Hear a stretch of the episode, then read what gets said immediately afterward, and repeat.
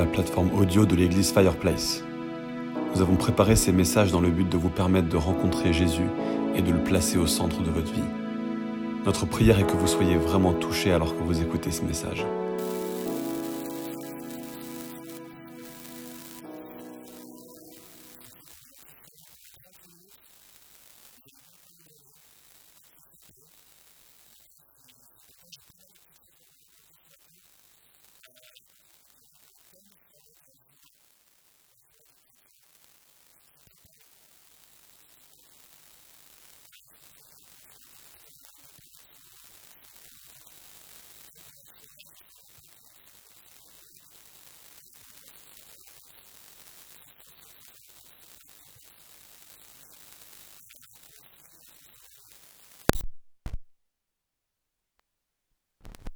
Et on aura le feu de Jésus qui nous réchauffe. Ok? Euh, Je ne sais pas pourquoi j'ai dit ça, c'était pas du tout prévu, mais euh, en gros, bon, je crois que je vous connais à peu près tous.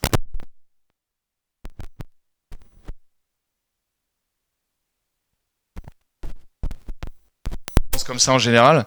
Et j'ai un petit témoignage à partager. Euh, alors normalement mon témoignage c'est la version longue, elle fait 45 minutes. Mais j'ai une femme qu'on a eu euh, un peu ras-le-bol d'entendre la même histoire depuis 10 ans. Donc elle m'a fait travailler une version vraiment plus courte. Et donc j'ai une version de 5 minutes. Donc Nathan, respire. Euh, par contre, dans l'expression mon témoignage, euh, je vais être honnête avec vous, il y a un des mots en fait qui me dérange, c'est le mot mon. Parce que c'est pas vraiment mon témoignage. Le but, c'est pas de parler de moi. Personnellement, je m'en fiche un peu de ça. Ce que je veux, c'est qu'au travers de ce témoignage, vous compreniez deux choses que Dieu est réel et que Jésus est vivant. Si à la fin de mon témoignage vous avez compris ça, c'est pas mal. Euh, donc on va faire la version 5 minutes, la version courte. En gros, moi je suis né dans une famille culturellement protestante.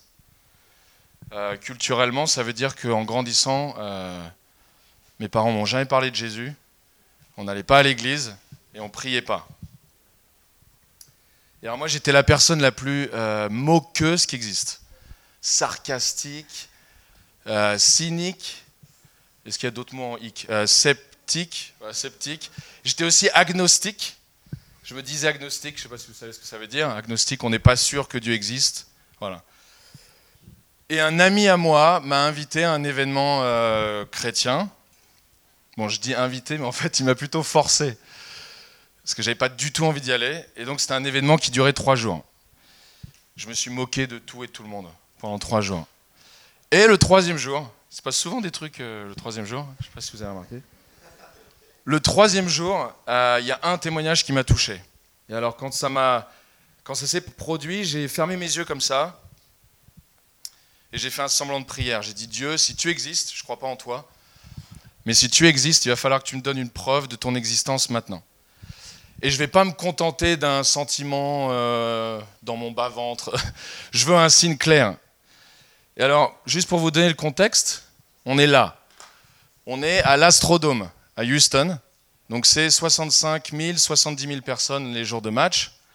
Le Super Bowl a été là. C'est là qu'ils ont accueilli tout le monde au moment de Katrina. Et moi, je suis assis là, au fond.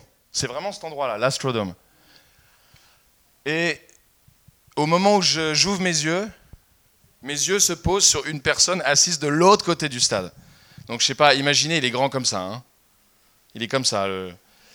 Et je le regarde et je me dis, comme je suis moqueur, je me dis c'est bien beau tout ça, mais euh, Seigneur, je, enfin je disais pas Seigneur à l'époque. Dieu, je te demande un signe et tu me fais regarder quelqu'un qui est assis de l'autre côté du stade. Euh, franchement, je m'attendais à un peu mieux que ça. Et là, pourtant, mes yeux sont bloqués sur lui. J'ai beau regarder, essayer de regarder à gauche, à droite, je peux pas. Une personne sur 40 000. Il y avait 40 000 personnes ce jour-là. Et à un moment, il y a le pasteur qui est sur le terrain et qui accueille, qui invite les gens à venir donner leur vie à Jésus, à venir goûter à cette nouvelle naissance. Et là, il y a une personne qui se lève. Je crois que vous avez deviné, c'est cette personne que je regardais depuis déjà cinq bonnes minutes. Et là, au moment où elle se lève, tout le monde peut la voir. Je veux dire, là, tout à coup, on a 40 000 personnes qui peuvent voir cet homme qui se lève. Et là, je me dis, ok, Dieu m'a fait le voir avant qu'il se lève, quand il était assis. Une personne sur 40 000. Une chance sur 40 000. Ça, c'est quelque chose qui m'a touché. Et au moment où je me suis dit ça, un jeune homme qui m'avait pas parlé avant, qui m'a d'ailleurs pas parlé après, qui était un petit peu euh, genre Forrest Gump, vous voyez euh, On va dire simplet. Je ne sais pas si c'est politiquement correct de dire simplet, mais un jeune homme adorable, il s'est retourné et il m'a dit c'est ton tour maintenant. Et mes amis, j'y suis allé. Alléluia. Allez, vas-y. Et je me suis retrouvé euh, devant le pasteur, c'était un cowboy euh, genre John Wayne, et je me suis dit, ok, je lui ai dit mon prénom, mon nom c'est Aurel. Mais il va pas se souvenir de mon nom, et en plus personne ne peut prononcer mon nom de toute façon au Texas. Les gens m'appellent à chaque fois euh, Oreo, comme les petits, les petits cookies, ou Ariel, comme la petite sirène. C'est vrai que quand tu as 21 ans et tu as envie de rencontrer une fille, se faire appeler la petite sirène, c'est pas, pas top. Et, et là, je fais cette prière ce que j'ai vécu, je peux pas vous le raconter avec des mots, mais j'ai demandé pardon, j'ai été rempli de l'Esprit Saint. Et tout le long, je me disais, c'est comme un mariage.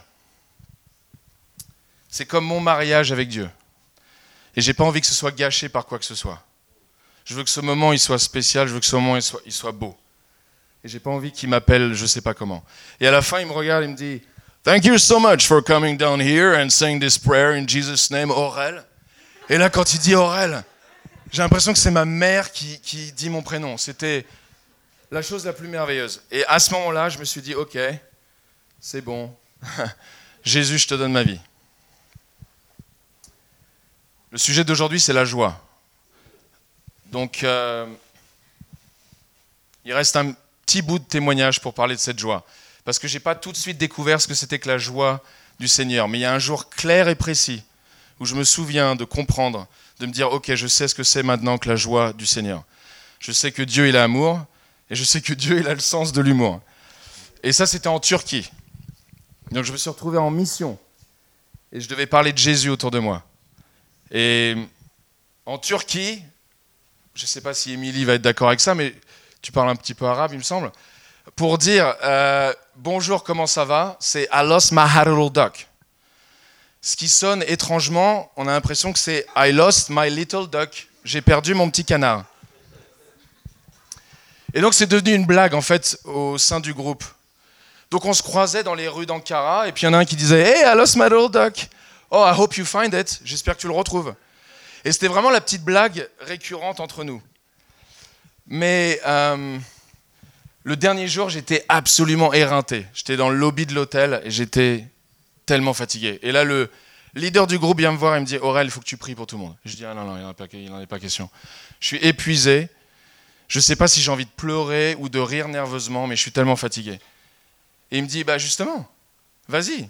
C'est pour ça, il faut que tu partages ça avec Jésus. Jésus va être au centre. Je dis ah, à tes risques et périls, mon gars. Là, j'ai prié. Et la prière, c'était à peu près ça. Je ne sais pas si je vais pleurer ou si je vais rire, mais on est tous tellement fatigués après cette semaine. On a vu des miracles incroyables, mais là, on est épuisés. Et au moment où j'ai dit Amen, il y a un petit canard jaune qui est rentré dans l'hôtel. Vous imaginez le mur du fond. Il rentre à l'intérieur de l'hôtel. Il traverse tout le lobby. Il vient se mettre juste à mes pieds. Je le prends dans mes bras comme ça. J'y crois pas une seconde. J'ai ce petit canard jaune je le donne au leader du groupe. Il le prend dans ses mains. Et là, je regarde l'ensemble de l'équipe et je leur dis Hé les amis, le petit canard, on l'a retrouvé. Et là, tout le monde, on éclate de rire. Certains pleurent. Moi, j'avoue, j'ai ri et j'ai pleuré en même temps, donc j'avais l'air de rien. Et à ce moment-là, on a ressenti la présence de Jésus avec nous. On a compris que Dieu, c'était un Père qui a le sens de l'humour, qui est bon, Maintenant, la vraie question, c'est cette joie-là, est-ce qu'elle est restée? Est-ce qu'elle est restée? Est-ce que le lendemain, j'avais toujours cette joie-là? Non, je vais être honnête avec vous. C'est ça qu'on va essayer de voir aujourd'hui. C'est que le lendemain, dès que j'ai eu les premiers soucis, la joie, chut, terminée. Donc il est temps d'ouvrir la parole et on va sur vos smartphones ou vos Bibles. Ouais, je vous ai tout préparé. On va lire dans Philippiens 4, versets 4 à 7. Juste avant de lire, pour vous donner un peu le contexte, on a Nathan et Manu qui ont commencer cette étude sur la lettre de Paul aux Philippiens. Donc en gros, ce qu'on a vu dans les semaines euh, précédentes, c'est que voilà, on est 60 ans après Jésus. Euh, Paul, il est en prison. Il est euh, vraiment persécuté. Et il écrit cette lettre à une église de Philippe qui a 10 ans. Et là, il dit ça. Réjouissez-vous toujours dans le Seigneur. Je le répète, réjouissez-vous. Et un peu plus loin, il écrit, Le Seigneur est proche. Ne vous inquiétez de rien. Mais en tout, par la, la prière et la supplication avec des remerciements, faites connaître vos requêtes à Dieu. Et la paix, le shalom de Dieu, qui dépasse tout ce que l'on peut comprendre, protégera vos cœurs et vos esprits par le moyen de Christ Jésus. Vous savez, Paul, il était juif. Et dans la culture juive, quand tu répètes quelque chose, quand la maman juive, elle répète quelque chose, c'est qu'elle a vraiment envie de marquer le coup.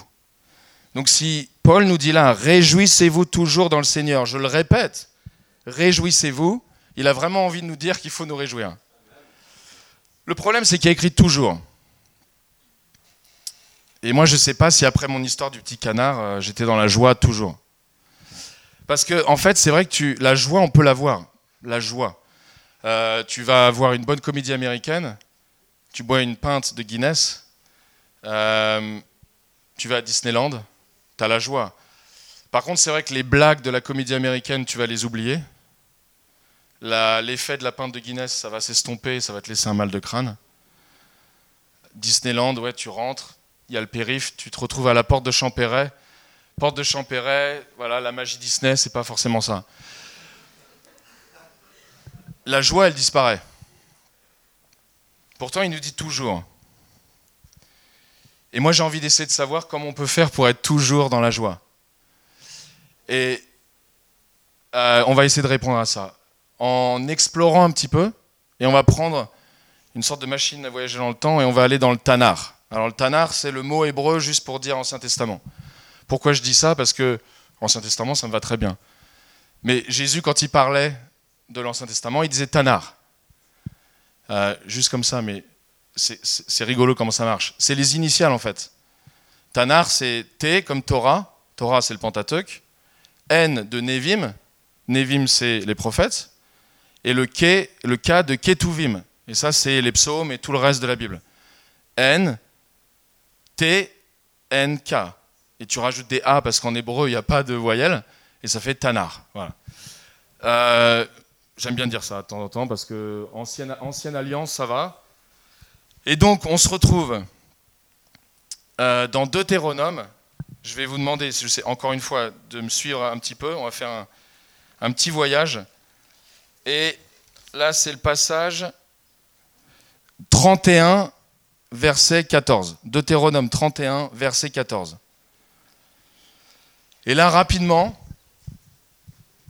vous avez Moïse qui a 120 ans. Et Moïse a 120 ans, il a Dieu qui vient le voir et qui lui dit, voici, le moment approche où tu vas mourir.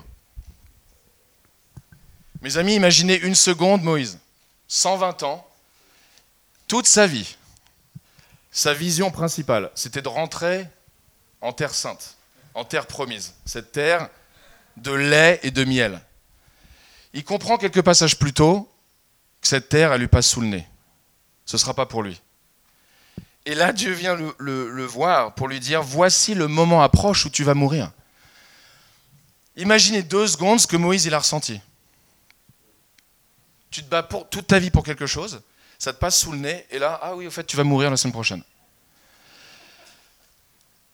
on a une tradition orale juive. Nous, notre autorité, c'est la Bible. Mais quand cette tradition orale, le Talmud, vient conforter ce que dit la Bible, on peut céder de certains passages. Parce que le Talmud, clairement, c'était des personnes qui campaient autour du mont Sinaï, qui ont vu Moïse faire ce qu'il a vu, qui l'ont répété à leurs enfants, leurs enfants à leurs enfants, leurs enfants à leurs enfants. Et de génération en génération, on a entendu ces histoires. De temps en temps, il y a des bonnes choses. Là, le Talmud, qu'est-ce qu'il nous dit sur ce passage? Que Moïse était dans la joie. Que Moïse était pris d'une joie incroyable. Là, il faut m'expliquer comment on peut être dans la joie. Tu viens d'apprendre que tu perds la terre promise. Tu vas, t'en as plus que pour quelques jours à vivre et tu es dans la joie. Comment c'est possible? Je vais essayer encore une fois de répondre avec cette question et on va remonter dans la machine remonter dans le temps. Et cette fois, on va aller euh, en Sibérie. Ça va être une autre époque. Hein. Sibérie, euh, à l'époque de la mort de Staline. Ça vous va? Euh, Dans un goulag sibérien. Et là, on a un homme qui s'appelle Reb Mendel. Reb Mendel, c'est un, c'est quelqu'un qui enseigne l'Ancien Testament, le Tanar, et il est emprisonné à vie dans un goulag sibérien parce que il essaie de faire partager sa foi. Et il, se, il, y a une amitié qui se crée entre lui et un funambuliste. Funambuliste, bonne chance Becky pour la traduction, je crois que c'est euh, Tight Rope Walker. il me semble que c'est ça. Je ne sais pas si c'est une parole de connaissance ou quoi, mais. Euh, et ils deviennent. Je vais parler en langue, il faut que tu traduises alors. Euh, et donc, Reb Mendel et ce funambuliste, j'allais dire somnambuliste, funambuliste, deviennent super amis. Staline meurt et il y a des nouvelles lois en Russie et ils autorisent les prisons à faire des spectacles de fin d'année, des sortes de talent show. Et donc là ils disent bah écoute le funambuliste, tu nous fais notre spectacle de fin d'année. Le jour arrive, ils tendent un câble entre les deux ailes de la prison et là on a l'ami de Reb Mendel qui va qui s'apprête à faire son premier pas. Mais là, il y a un problème parce que Reb Mendel doute. Il se dit non, mais j'y crois pas à ton truc. À mon avis, il y a, un filet dessous ou euh, il y a des câbles de sécurité. J'y crois pas. Son ami lui dit regarde, attends. Et donc le jour arrive, l'ami va mettre son premier pied dans le vide. Il met son pied comme ça sur le câble et le câble bascule, balance. Et balance tellement que en mettant son deuxième pied, il perd complètement équilibre et les gens commencent à hurler. Mais là, il, arrive à trouver sa vitesse de croisière, il arrive à traverser du premier poteau au deuxième poteau. Quand il arrive au bout, au deuxième poteau, il touche le poteau, il se retourne, et il retourne sur ses pas, il refait la traversée du deuxième poteau au premier poteau. Quand il arrive à voir son ami Reb Mendel, il lui dit alors? Et l'ami lui dit Ça y est, j'y crois. J'y crois, il n'y avait pas de câble. Et le somnambuliste lui dit À ton avis, funambuliste. il lui dit À ton avis, qu'est-ce qui m'a permis de faire cette traversée? C'était mes pieds ou c'était mes mains? Et là, Reb Mendel, il ferme ses yeux et il se repasse le film dans la tête, euh, à l'esprit comme ça. Il lui dit Non, non, c'était pas les mains et les pieds, c'était tes yeux. Tout le long de la traversée, tu avais les yeux sur le deuxième poteau. Et là, son ami lui dit correct. J'ai jamais lâché le poteau des yeux. Et l'ami lui dit Ok, deuxième question. À ton avis, quel était le moment le plus difficile de la traversée? Et là, pareil, Rem Mendel ferme ses yeux, se repasse le film.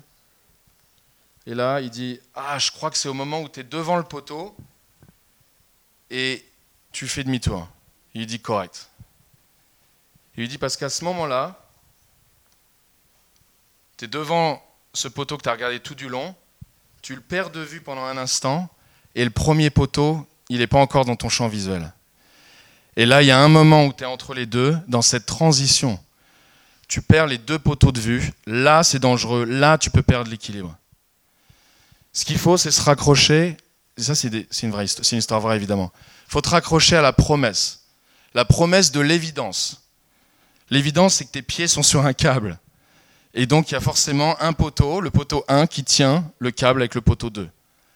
Et quand tu te raccroches à ça, dans la traversée, tu pourras arriver ensuite à reprendre ta route et à finaliser ta destination. Et ça, mes amis, je crois que c'est exactement ce qui s'est produit avec Moïse. On a Moïse qui comprend que son deuxième poteau, la terre promise, ça lui passe sous le nez, c'est fini.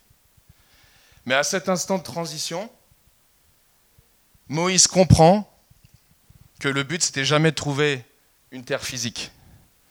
La terre promise, c'est pas une terre physique. Le vrai, cette promesse des deux poteaux qui tiennent le câble, c'est que c'est un royaume spirituel, c'est le royaume de Dieu. C'est pas une terre physique. Paul va nous dire dans ce même livre, Philippiens, Christ est ma vie, la mort est mon gain. Alors je ne sais pas pour vous, mais mort et gain, c'est un peu un oxymore quand même, ou un oxymoron, je ne sais pas comment vous voulez dire ça, mais mort est un gain. Comment est-ce que Paul peut nous dire que la mort est un gain?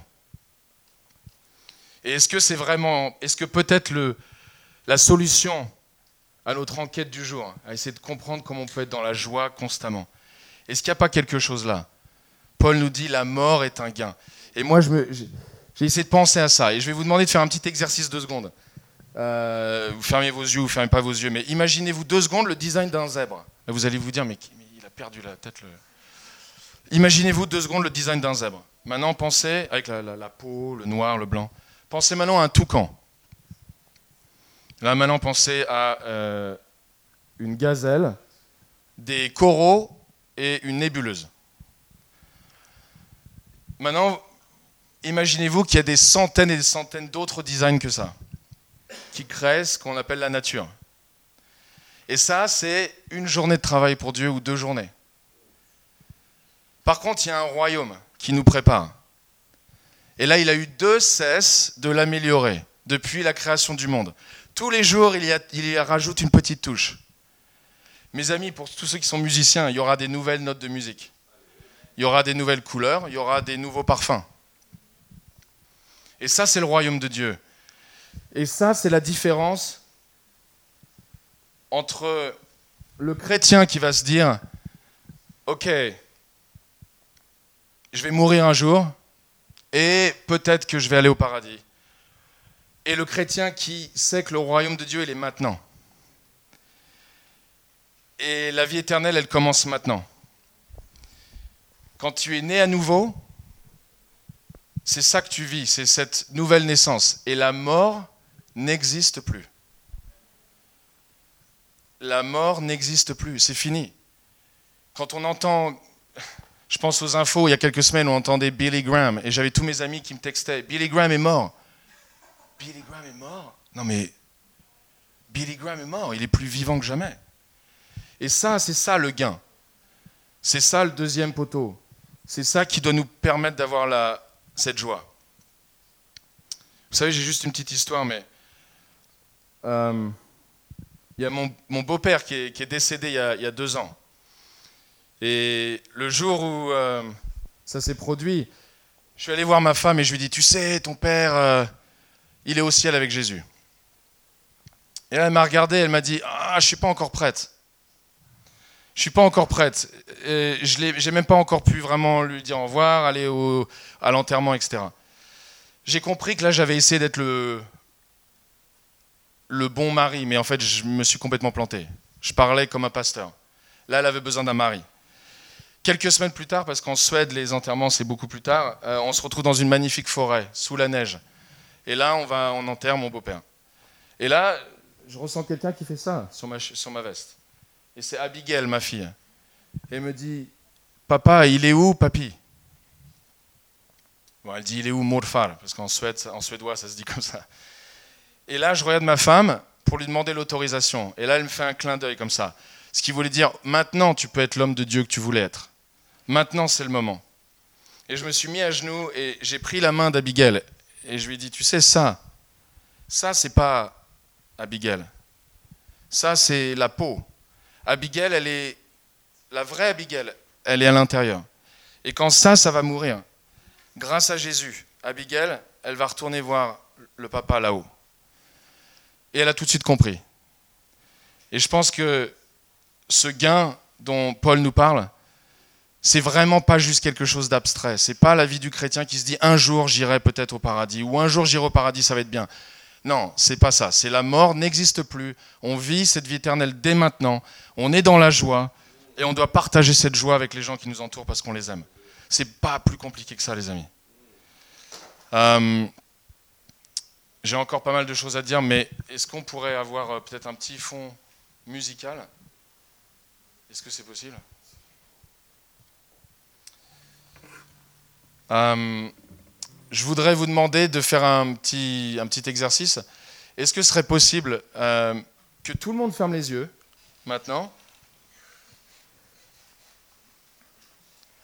Le, le, fait de fermer tous les yeux comme ça, euh, ça permet à certaines personnes de faire des choses et de ne pas sentir forcément regarder, etc.